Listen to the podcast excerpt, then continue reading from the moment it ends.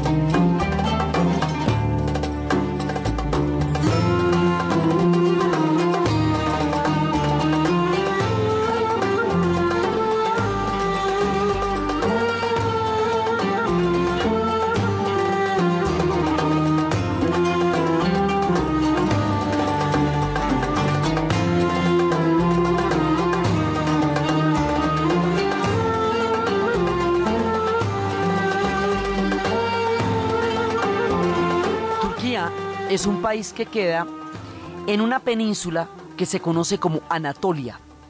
También le dicen el Asia Menor, porque el Asia tiene como una avanzada en el mapa, como si se fuera a meter en Europa.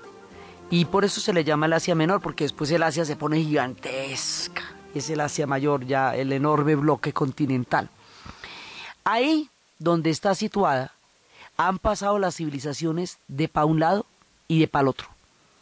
Ahí, cuando los pueblos surgieron en el Medio Oriente, pasaron por allá en su camino hacia el Occidente. Cuando los pueblos surgieron en Occidente, pasaron por allá en su camino a Oriente. Por esa razón se ha dado cita a todo el mundo.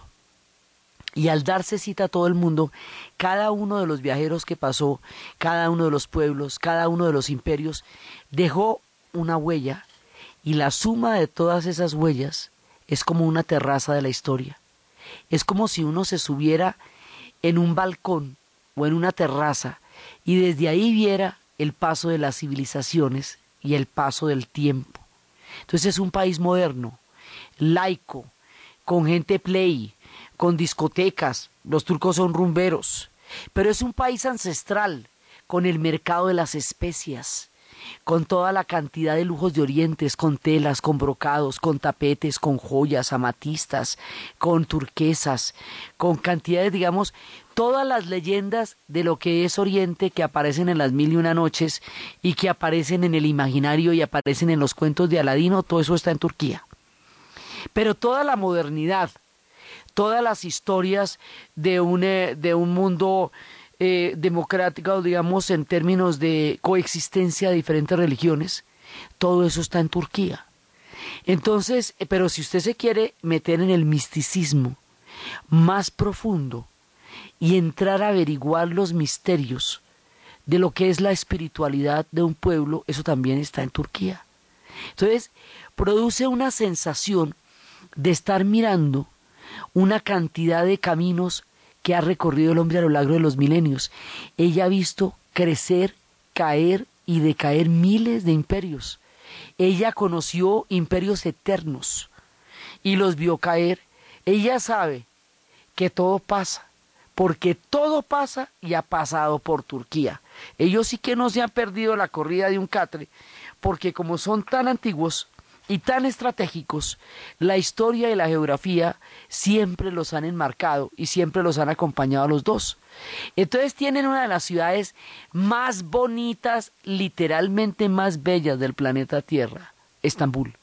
Y es tan bonita, tan bonita, tan bonita, porque Oriente y Occidente se unen ahí de una manera tan particular que la mitad de la ciudad, una parte de la ciudad queda en Europa y otra parte de la ciudad queda en Asia. Entonces le dicen a uno, es que lo que pasa es que estoy muy lejos porque estoy en la parte asiática de la ciudad. Sí, y es que resulta que ahí en la mitad hay un estrecho que se llama el Bósforo. Y un pedazo de la ciudad quedó en un lado y otro pedazo quedó en el otro lado. Y en esos dos pedazos, un pedazo es Europa y el otro pedazo es el comienzo de Asia. Entonces la sensación de estar atravesando continentes por un puente, por un puente colgante, es una sensación muy extraña, porque además las orillas de Asia y las orillas de Europa son muy diferentes. Y en la mitad de estos dos pueblos, el tráfico más infernal que le quepa a uno en la cabeza. O sea, el tráfico de Estambul es una cosa que, mejor dicho, cualquier trancón nuestro es una metáfora de, de lo que puede llegar a ser una, una pequeña congestión de tráfico al lado de lo que es un trancón en Estambul, porque la naturaleza de la ciudad es caótica en el tráfico. Entonces, pues ellos viven así. Y esta ciudad, como las grandes ciudades, tiene su escritor. Y el escritor que la toma, la recrea, la sueña y la hace amar es Orhan Pamuk, que se ganó el Premio Nobel de Literatura también. Este hombre hizo de Estambul la protagonista de todas sus historias, de la misma manera que Lawrence Duriel, el del Cuarteto de Alejandría, dice que los protagonistas de sus, de, de sus novelas en realidad no son plenamente responsables de cuanto hacen, porque de una u otra manera es la ciudad de Alejandría la que protagoniza sus novelas y se expresa a través de ellos. Eso pasa con la obra de Pamuk. Donde quiera que uno lo lea, la protagonista es Estambul, y sus amores, y sus historias, y sus museos de la inocencia, tienen de todo el marco y de todo el telón de fondo a Estambul, porque además van contando esa eterna tensión entre modernidad y ancestralidad, entre las costumbres más antiguas y más tradicionales, y el querer ser modernos y el querer ser occidentales. Es un pueblo que pende entre dos hilos del tiempo, y lo jala la tradición y lo jala la modernidad. Y nunca son totalmente una cosa ni son totalmente otra. Los turcos son híbridos, porque quedan en la mitad de las culturas y de las civilizaciones. Su naturaleza es híbrida, porque estos pueblos participan de tal cantidad de tensiones y de tradiciones que todas las tienen por dentro. Entonces, en este Museo de la Inocencia, de la novela de Pamuk, él va contando a través de la inmortalización de un amor que marcó su vida, un museo sobre los objetos que este amor tocó durante el tiempo que estuvo con él en el edificio Compasión, porque una época en que le ponían a los edificios nombres de valores, compasión o solidaridad. Él decía irónicamente que generalmente los ponían nombres de valores de los cuales ellos carecían. Y entonces ellos se veían en el edificio Compasión, y cuando el tiempo se la lleva, él decide que va a inmortalizar cada uno de los objetos que ella tocó, el arete que tenía, el cenicero en el que fumó, el pañuelo que compartieron, como una manera de mantener viva su memoria. Pero mientras describe los objetos del Museo de la Inocencia, lo que está describiendo es el mundo de Estambul, expresado a través de ella y a través del amor de los dos.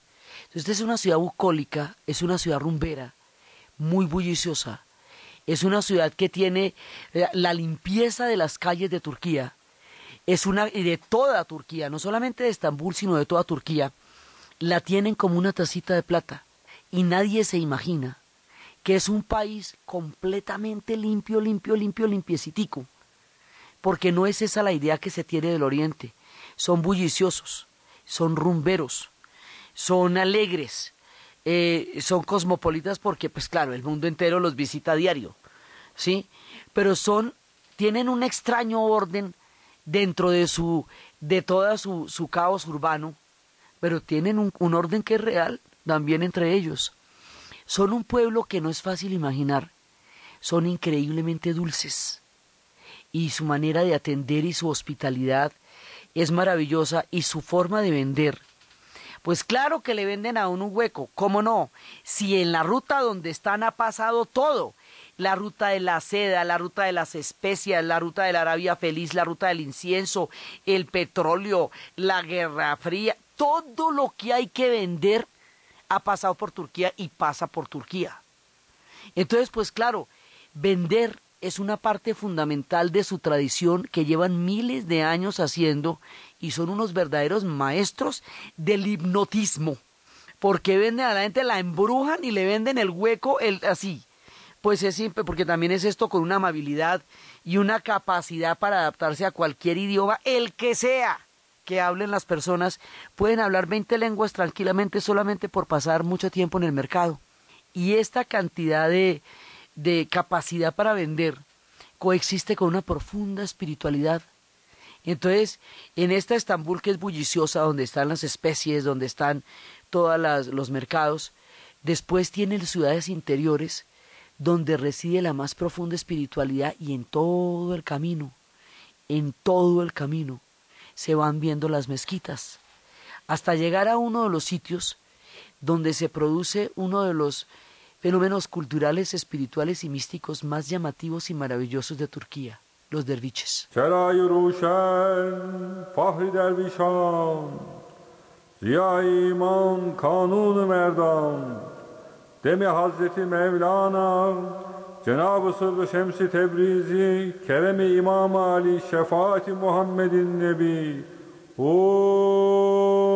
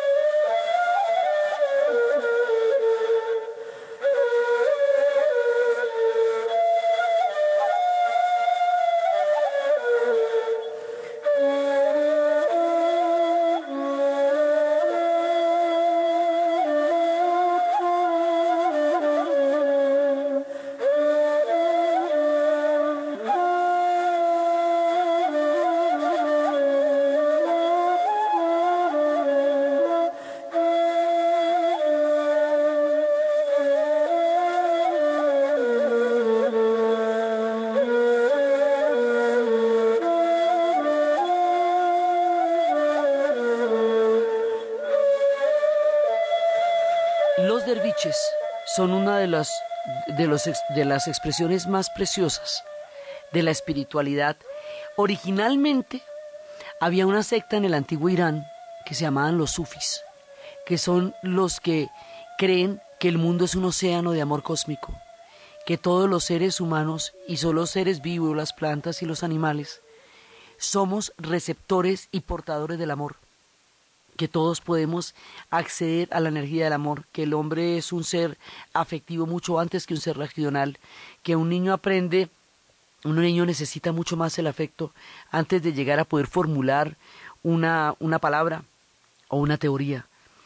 Y esa historia, esa manera como el amor es entendida por los sufis, que son anteriores al Islam. Y luego cuando llega el Islam, ellos van a adaptar su fe a la fe islámica y el amor lo van a traducir en, el amor de Alá y esa entrega a Alá la van a hacer a través del éxtasis de la danza y a través del éxtasis de la música porque para ellos la experiencia mística es una experiencia de trance, es una experiencia de exaltación.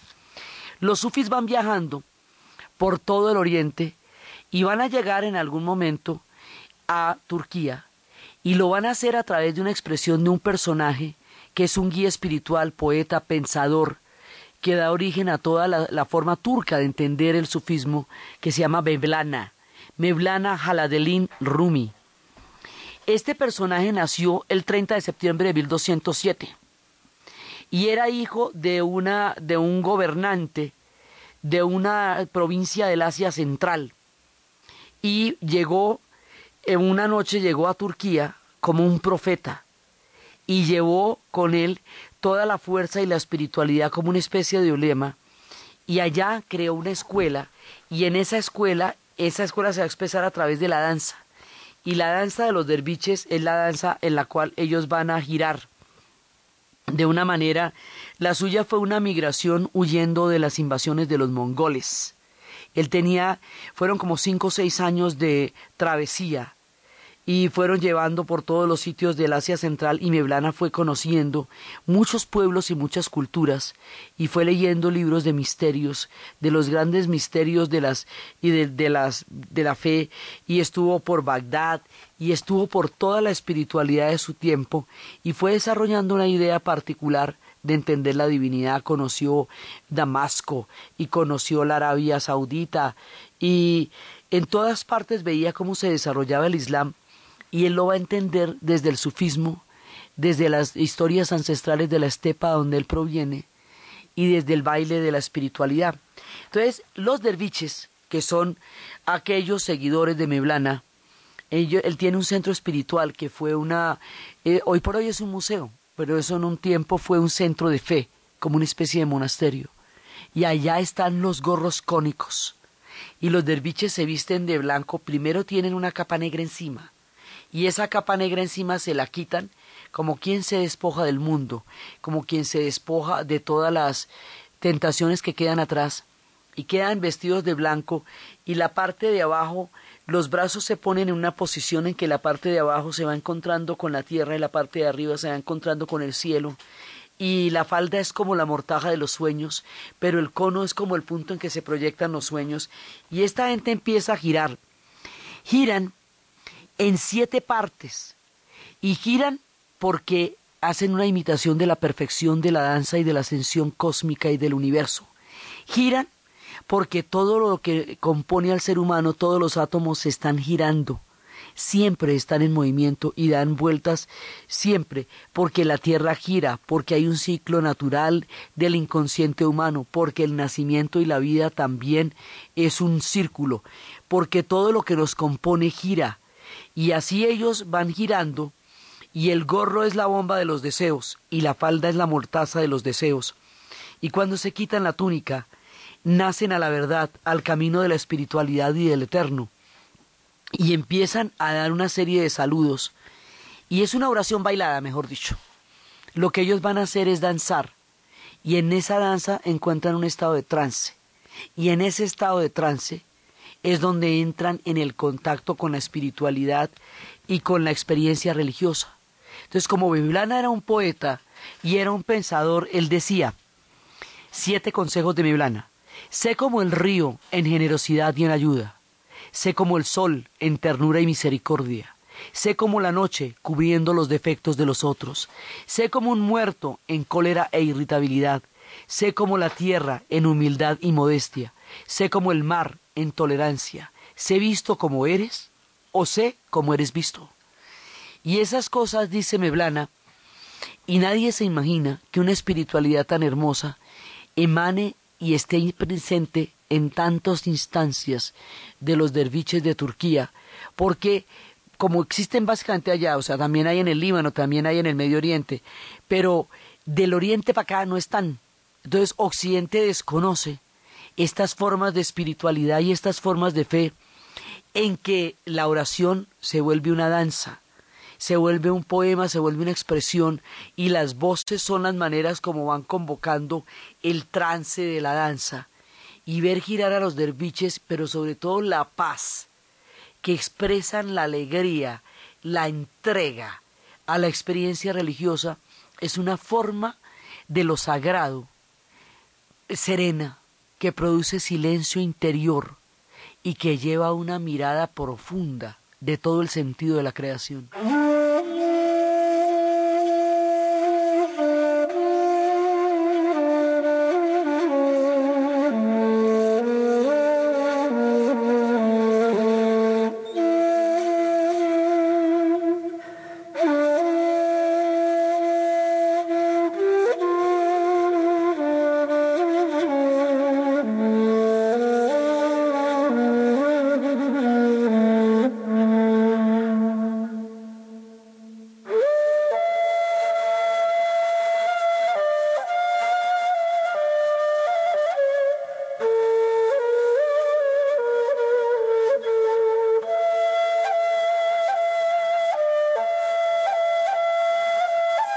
Este pueblo es ancestral en misticismos, porque fueron parte del imperio romano y allí habitaron los dioses del Olimpo. Luego se convirtieron al cristianismo y allá fue donde Constantino declaró el cristianismo la religión oficial del imperio y esto se va a convertir en la Roma de Oriente, en Bizancio, y va a generar un esplendor que durará mil años, lleno de conocimiento, de unos íconos maravillosos, de unas historias e interpretaciones del surgimiento de la fe que se ven solamente allá. Historias de la Virgen María cuando chiquita, saltando lazo en las iglesias y en las basílicas como en Cora. Historias que no se registran en ninguna otra parte como el cristianismo nace, eh, los, eh, hay una parte primigenia del cristianismo en Turquía entonces hay historias anteriores a las interpretaciones que luego se conocerían como las interpretaciones que se asumirían por fe en el mundo cristiano. Allá se forman las historias. Los mosaicos nos muestran los comienzos. Y en lugares tan increíblemente indefinibles como la Capadocia, una mezcla de una formación geológica producto de una glaciación y de una y de un terremoto que da como resultados unas chimeneas de las hadas que parecerían un paisaje extraterrestre lunar, pero que en realidad son formaciones únicas que se pueden ver desde el globo con los ojos de Dios, de una manera con los colores de la tierra, y que reflejan como un lugar en las orillas de la tierra donde es distinto a todo lo que se puede ver, es distinto a todo lo construido y allá crearon los cristianos agujeros y ciudades subterráneas, con sus primeros indicios en crayones de colores, expresando el nacimiento de una fe o la, el refugio en tiempos de persecuciones, cuando eran perseguidos por los romanos, cuando después fueron perseguidos por los árabes, siempre se refugiaban allá, dejando todo un mundo subterráneo, como una gran sorpresa debajo de las chimeneas de las hadas, que de suyo son incomparables. Entonces, ellos pasan desde la rústica sencillez de ese crayón con el cual empiezan a dibujar sus primeros contactos con la fe cristiana, a una cosa tan imponente como Agia Sofía, gigantesca, increíble, rodeada y dotada de los más espléndidos mosaicos. Y después de mil años de íconos y de civilización bizantina, vienen los turcos, se toman Constantinopla, y van a crear un imperio enorme, pero un imperio musulmán. Entonces las antiguas estructuras y las antiguas iglesias ahora se van a convertir en mezquitas. Y donde estaban los iconos ahora van a ir los discos. Y donde, van donde los iconos van a ser tapados con clara de huevo y después serían destapados. Y el Islam, el, el imperio turco otomano, es el cuarto de hora de los turcos. Porque cuando ellos fueron el imperio turco otomano, en ese momento ellos llegaron a contener en su imperio a todo el Medio Oriente. Quiere decir que Palestina, que Israel, que, que Jordania, Siria, Líbano, eh, una parte de Egipto, que toda esa parte eh, Mesopotamia, o sea, Irán, o sea, Irak, todo eso va a formar parte del imperio turco otomano hasta el Asia Central, hasta los límites del Asia Central por el oriente. Y por el occidente van a entrar al punto de los Balcanes y van a estar en Bosnia-Herzegovina, van a dejar presencias en Hungría y van a disputarse la fe y la hegemonía con el imperio con otro gran imperio en occidente que es el imperio de los austriacos. Y estos pueblos van a tener un imperio gigantesco que fue muy poderoso, donde había celosías, harems de mujeres, donde estaban los eunucos, donde en el palacio de Topkapi se ven entre las celosías cómo las mujeres pasaban sus noches bailando alrededor de las antorchas, danzas maravillosas con una música hipnótica para pasar las largas noches de, de todas esas épocas en que el mundo sonreía de una manera mágica en los palacios de los sultanes. Y el tiempo del sultanato llegó a ser de ellos un imperio y una potencia mundial. Esa es como la mayor nostalgia y es la mayor nostalgia de Pamuk, porque Pamuk se duele siempre de la poca condescendencia que se tiene con la grandeza de lo que ellos fueron. porque la caída del imperio es estrepitosa. Ese imperio se cae con una guerra mundial, con una rebelión enorme de los pueblos árabes, donde estaba Lorenz de Arabia, y se cae también con una rebelión de los jóvenes turcos. Cuando el imperio en el siglo XIX se llamaba el anciano enfermo de Europa, así lo apodaban, en el siglo XX colapsa en mil pedazos. Todo el esplendor se convierte en una parte del pasado. Los palacios siguen estando ahí, pero ya toda la estructura de la corte, esta presopopeya que salía una mujer del palacio de Topkapi y un eunuco negro le informaba a las mujeres y un eunuco blanco a los hombres que venía una mujer de palacio, todo el mundo se tenía que tapar los ojos porque lo decapitaban si miraba a una mujer de palacio, todo en un comedor para tres mil personas, porque el sultán tenía que darle de comer a su pueblo ellos tuvieron el control de la ruta de la seda, con podían hacer un comedor para tres mil personas. Joyas increíbles que se roban en las películas, como el famoso diamante de Topkapi. Dagas totalmente llenas de esmeraldas, vestidos cubiertos de oro, como no se puede ver en ninguna parte, están en el palacio de Topkapi. Y allí ese mundo esplendoroso luego se va a trasladar a una de estas historias que más reflejan la tensión entre Oriente y Occidente. Un día un sultán salió de, Turquía y se fue para Europa y vio los grandes palacios de Europa y le parecieron regios. Y le dio por hacer un palacio como los de Europa, chusco. Hicieron un palacio a la turca, lo monumental, gigantesco, tremendo. Entonces es una mirada sobre Europa, pero a la turca. Entonces tiene todo el toque oriental, pero es una imitación de Versalles pero es más grande que Versalles o por lo menos del mismo tamaño porque los turcos no se andan con pequeñeces.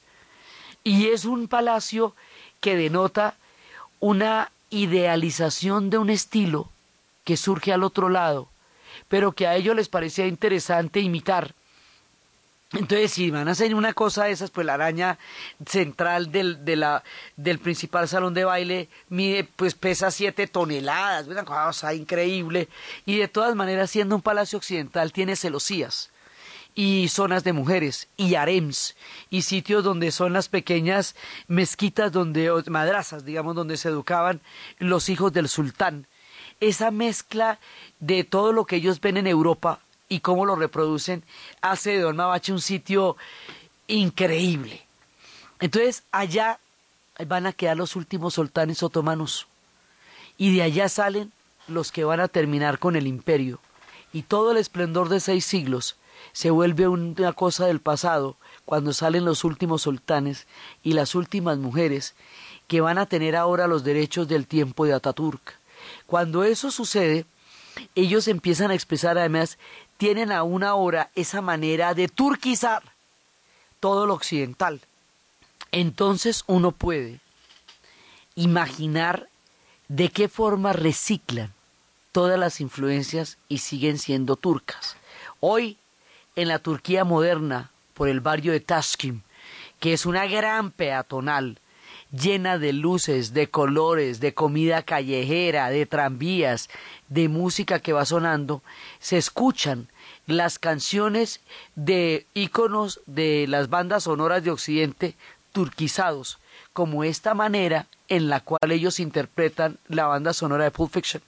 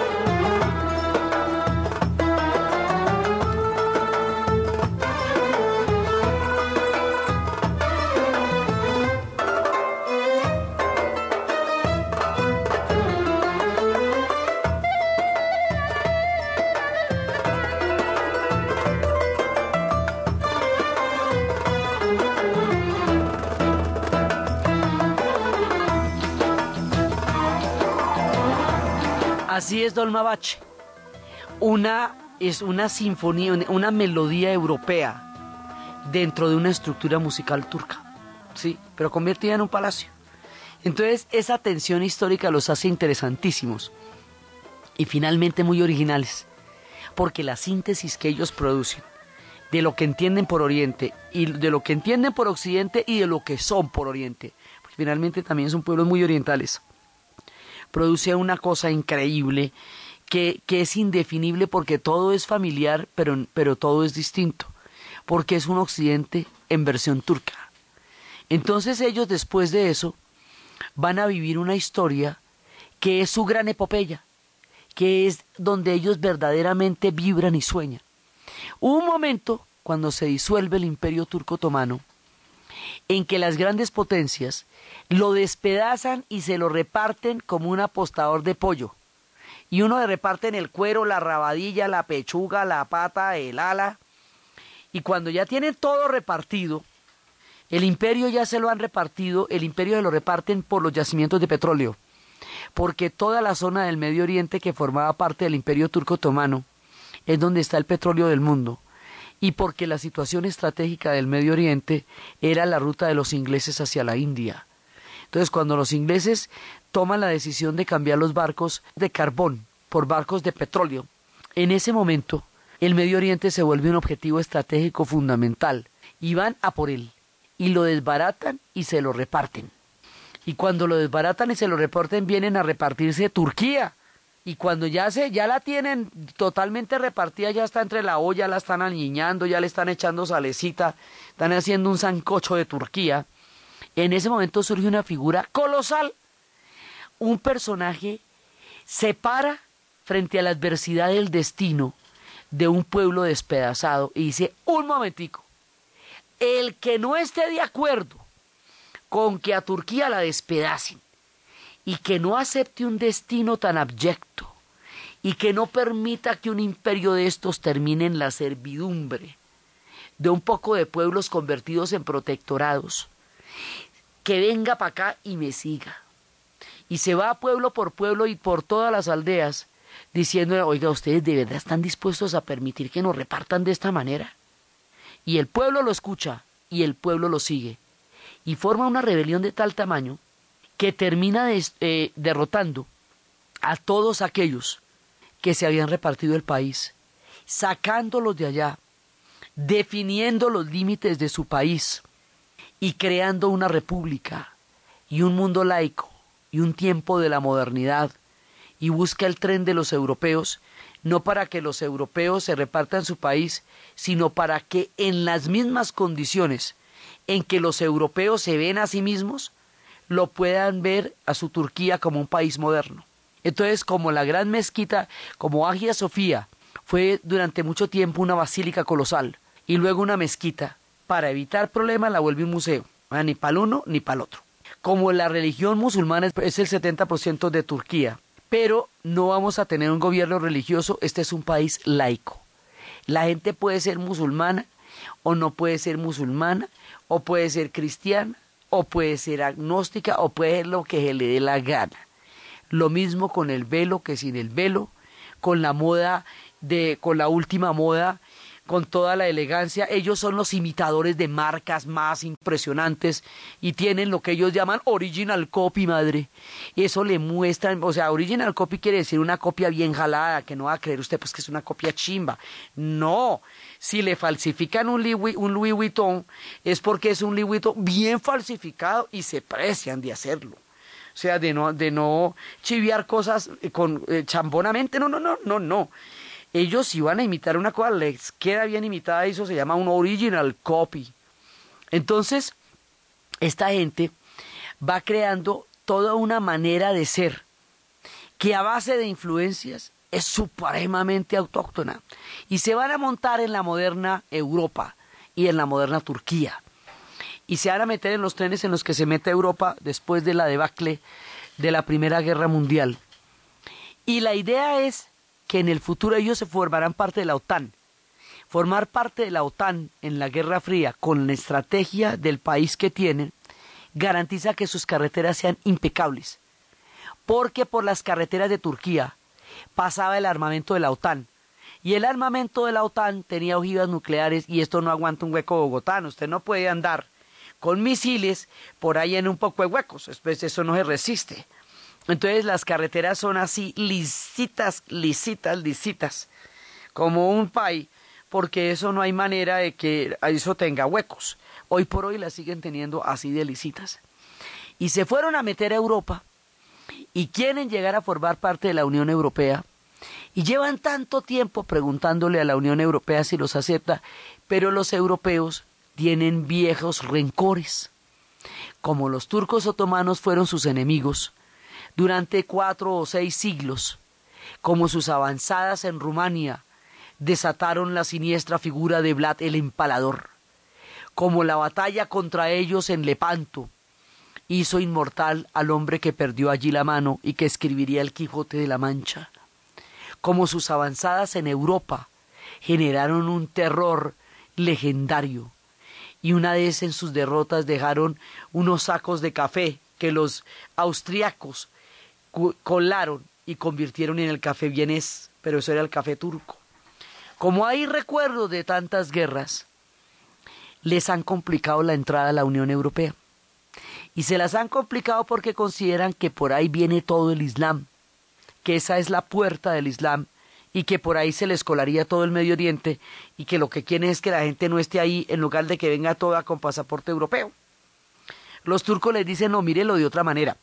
Nosotros somos los más bacanes, los más frescos, porque somos una sociedad laica. Si usted trata con nosotros, tiene la oportunidad de tratar con el Islam a lo bien. Tiene la oportunidad de tratar un Islam amable. Pero si usted no cierra a nosotros las puertas, le da la razón a los que creen que es que usted no quiere nada con nosotros.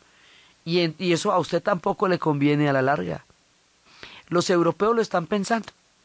Y es tanto lo que lo han pensado, y tanto lo que los han puesto a hacer fila, y tanto lo que les han pedido papeles, y tanto lo que les han puesto condiciones, que los turcos se están hartando. Y están diciendo, a ver, ¿cuál es el cuento con la unión suya? A ver, pues si no me quiere en su club, pues no me meta. Porque a la final, Turquía es una economía sólida, estable, próspera. Es un país próspero. Y, y en cambio ustedes se meten en unas crisis económicas donde se hunden todos. Y si yo me meto allá, va y me jalan para abajo a lo mejor no es ni tan bueno para mí meterme allá, ¿sabe? Porque yo finalmente estoy bien aquí. Y los turcos tienen una ventaja enorme sobre los europeos, enorme. Tienen más de la mitad de la población por debajo de los 20 años. Los turcos son jóvenes. La mayoría del país es joven. Son 70 millones de habitantes y hay mucho, mucho pelado. Y los europeos envejecen y sus poblaciones se hacen cada vez más ancianas y tienen cada vez menos jovencitos de esos europeos y hay mucho más población que viene de todas las orillas y las goteras de los antiguos imperios europeos, mientras Turquía se alimenta de su propia juventud y se cocina en su propio futuro.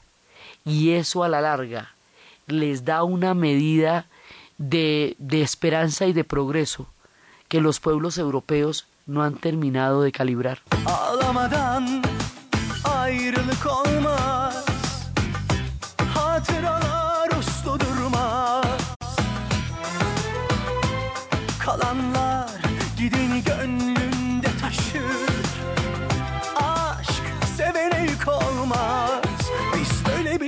Yaşarız.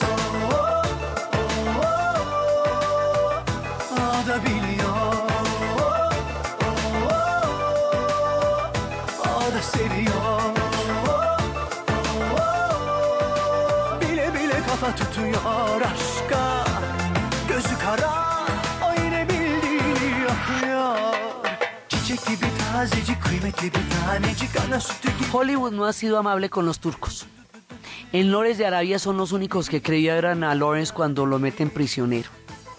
En el expreso de medianoche cogen a este pobre muchachito gringo y lo hacen de almuerzo, como si a un turco que cogieran en una prisión en los Estados Unidos lo fueran a tratar mejor o a un mexicano o a uno de nosotros.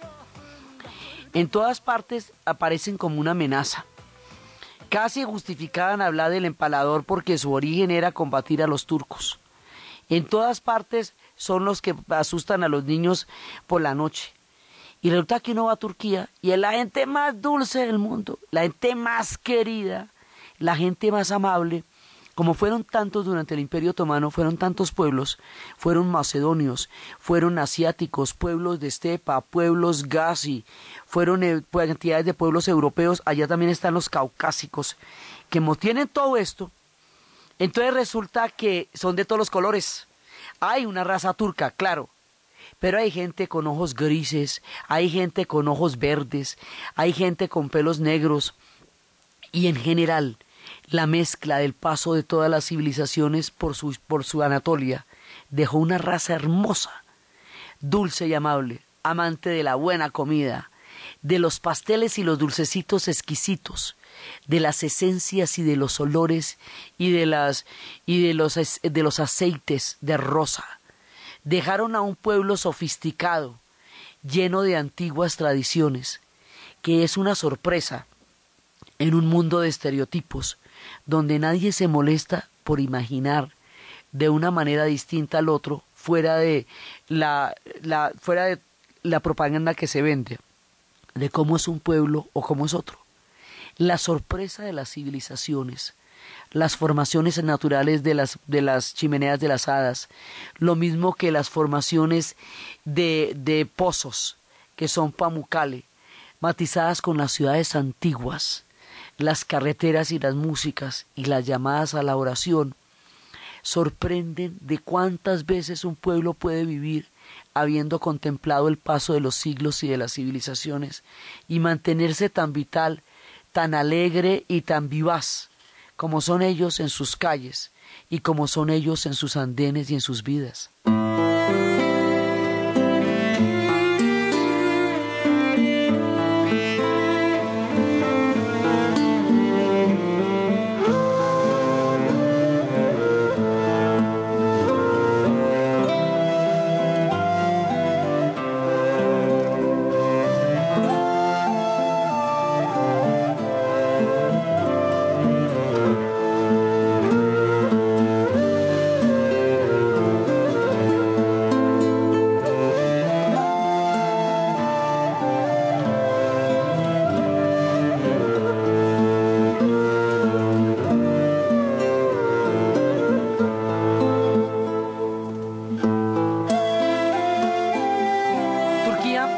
Es una gran sorpresa.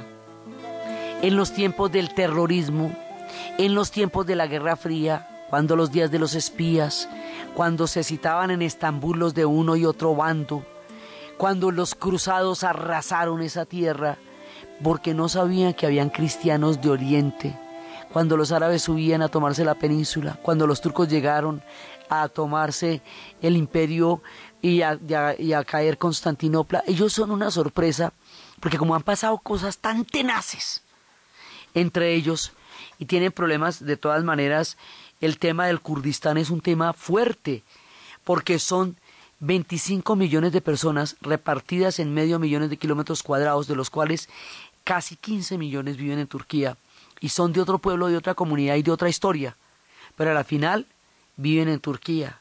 Y allá hay armenios con una historia de un genocidio que como un fantasma recorre las historias de ellos. Y ahí hay también hay gente de todas partes, porque fueron un gran imperio. Algunas deudas ya están saldadas, algunas no.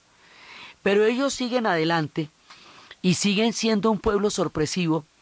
Y en las épocas en que el terrorismo eh, empezó a ensombrecer, pueblos y civilizaciones, mezclando cualquier cantidad de cosas, haciendo que no se diferencie una fe, una espiritualidad, una manera amable de vivir lo sagrado, con acciones que llevan a la tristeza y a la desolación de otros, en tiempos en que todo parece amalgamarse, en que no se distingue la bondad, entonces nadie se puede imaginar lo que es un turco porque desde el 11 de septiembre quedó estigmatizado todo un pedazo de la civilización donde nació el álgebra, el algoritmo, la matemática, la alquimia, la cámara oscura, el trasplante de córnea, o sea, la cantidad de cosas que ellos que hicieron los árabes y que los turcos tomaron y que los persas inventaron y que crearon en conjunto se vive en Turquía. Y nadie se imagina que todo eso era el Islam. Y nadie se imagina que el proyecto laico de Ataturk, que los derechos de las mujeres, que la educación masiva, que la manera como todo el mundo salió de los antiguos harems para llegar a los colegios y a las universidades, que la reforma del alfabeto, que la reforma en la educación, que la química, que la ciencia, que las matemáticas habitan en Turquía, lo mismo que los antiguos observatorios, las viejas ciudades griegas, los tiempos de Párgamo, ciudades desmanteladas donde la mayoría de sus grandes tesoros se encuentran hoy en los museos británico, Pérgamo, donde se ven en las salas de Europa lo que en Turquía se ve como huecos. Toda esta cantidad de cosas que no se pueden agotar ni mucho menos en un relato que solo pretende hacer un pequeño paneo sobre un pueblo sorprendente en su civilización, en su gastronomía, en sus mares azules, azules y legendarios. Allá queda Troya y quedaba el bellocino de oro, a donde fueron Jasón y sus argonautas a buscar ese tesoro que ameritaba pasar tantos peligros. Allá quedan las leyendas y el caballo de Troya. Ellos lo venden en los escaparates, lo mismo que venden sus ojos protectores, sus miles de bufandas y toda esa cantidad de pequeños objetos maravillosos, pequeñas lámparas y grandes manteles, bazares y tiendas por todas partes, con gente que vende a punta de seducción y jóvenes que crean permanentemente una cultura híbrida y nueva. Un mundo así de fascinante, lleno de jazmines y de rosas, que huelen esencias y saben especias, existe en pleno siglo XXI y en plena era tecnológica, tan sorprendente como ancestral, tan moderno como antiguo, tan legendario como actual. De ese pueblo nos hemos venido ocupando en el especial de hoy, simplemente porque es una joya de la historia. Entonces, desde los espacios de lo inmortal, de las terrazas del tiempo, del misticismo de los derviches, de la modernidad de Ataturk, del Dolmabache que imitaba a Occidente, del fastuoso Topkapi que creó las leyendas más grandes acerca de los mundos orientales, desde los bazares, caravanserais, danzas circulares, pueblos y aldeas, mezquitas, minaretes llamadas a la oración y la frenética búsqueda de la modernidad en un pueblo que se debate entre Oriente y Occidente, en la narración de Ana Uribe, en la producción Jessy Rodríguez y para ustedes, feliz fin de semana.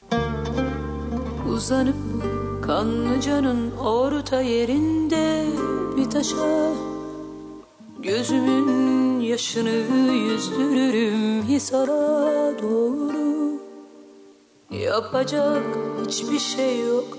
Gitmek istedi gitti. Hem anlıyorum